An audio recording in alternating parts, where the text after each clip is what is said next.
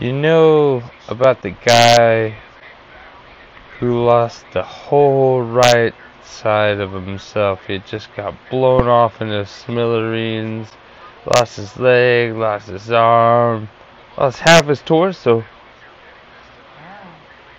And uh, he he's he's all left now.